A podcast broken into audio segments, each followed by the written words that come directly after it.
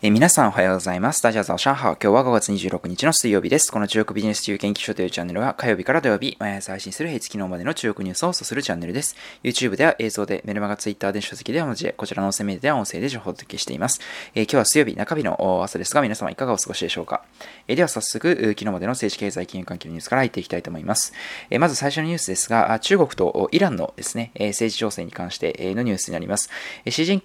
ピン国家主席がですね、イランのロハウ大統ロハニ大統領と電話会議を行いまして、イランの核合意再建をめぐる立場への支持を強調いたしました。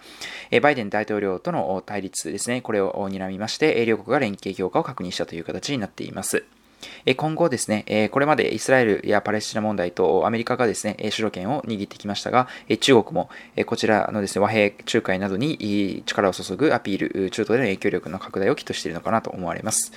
それから続きまして、中国のですね、公務員の方々が、まあ、汚職に関わったということで、実施をするケースが急増しています。前年比5割増の約1.6万人の方が2020年ですね、自首したということが分かっています。習近平国家主席ですね、習政権はこういった汚職を撲滅するということを一つですね、大きな目標として掲げていまして、こういったですね、対外的なアピールも含めて、こういった結果になっているのかなと思います。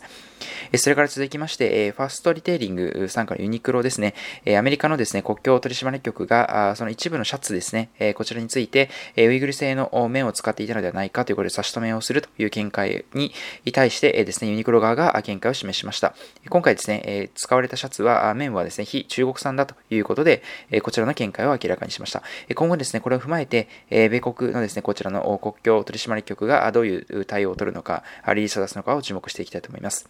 それから企業のニュースに移りたいと思います。決算のニュースです。第1クォーターのですね、決算が続々出てきていまして、えまず電動スクーターのシャオニューですね、えこちら私も動画で以前特集したことがありますが、えこちら前年度期売上高ですね、135%増の約92億ということで、え相場の予測ですね、えこちらを上回ったというような状況です。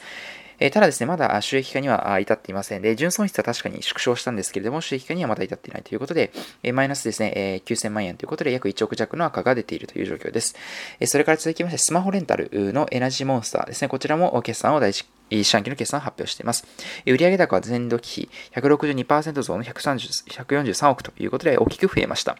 またですね、昨年は純損失だったんですが、利益を確保ということで、新規登録者数も1640万人増えまして、LK ユーザー数が約2.3億人まで増えてきているということになります。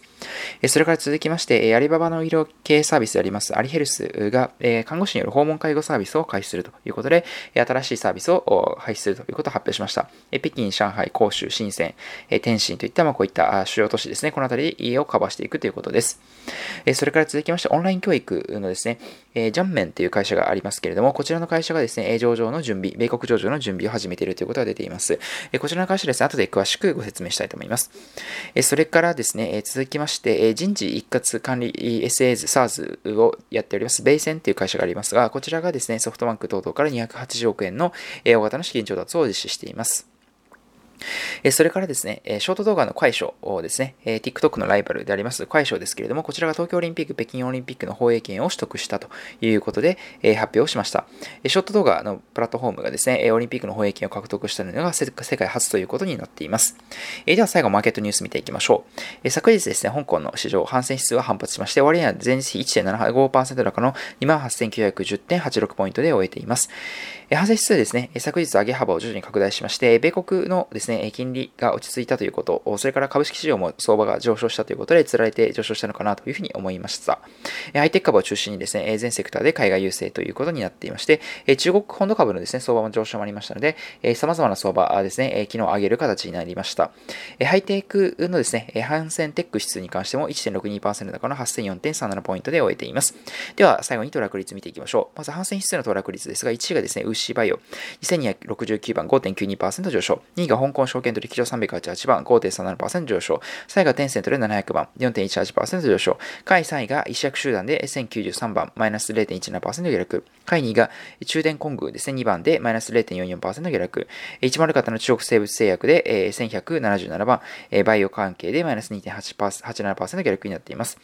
それから反戦テック指数ですが、1位がですね、緊張ソフト268番で9.55%上昇。2位がウェイモブですね、ウェイマンチートワンで2013番5.23%上昇。3位がミンウェイクラウド、不動産クラウドですね、909番5.07%上昇。下位3位がフィット本島、えー、1088番、マイナス0.49%下落。下位2が平安保険、えー、の平安保険の色ですね。えー、それから108033番でマイナス0.83%下落。一番悪かったのは快勝で、1024番、マイナス11.46%ということで、昨日快勝がですね、大きく下げたというような一日になっていました。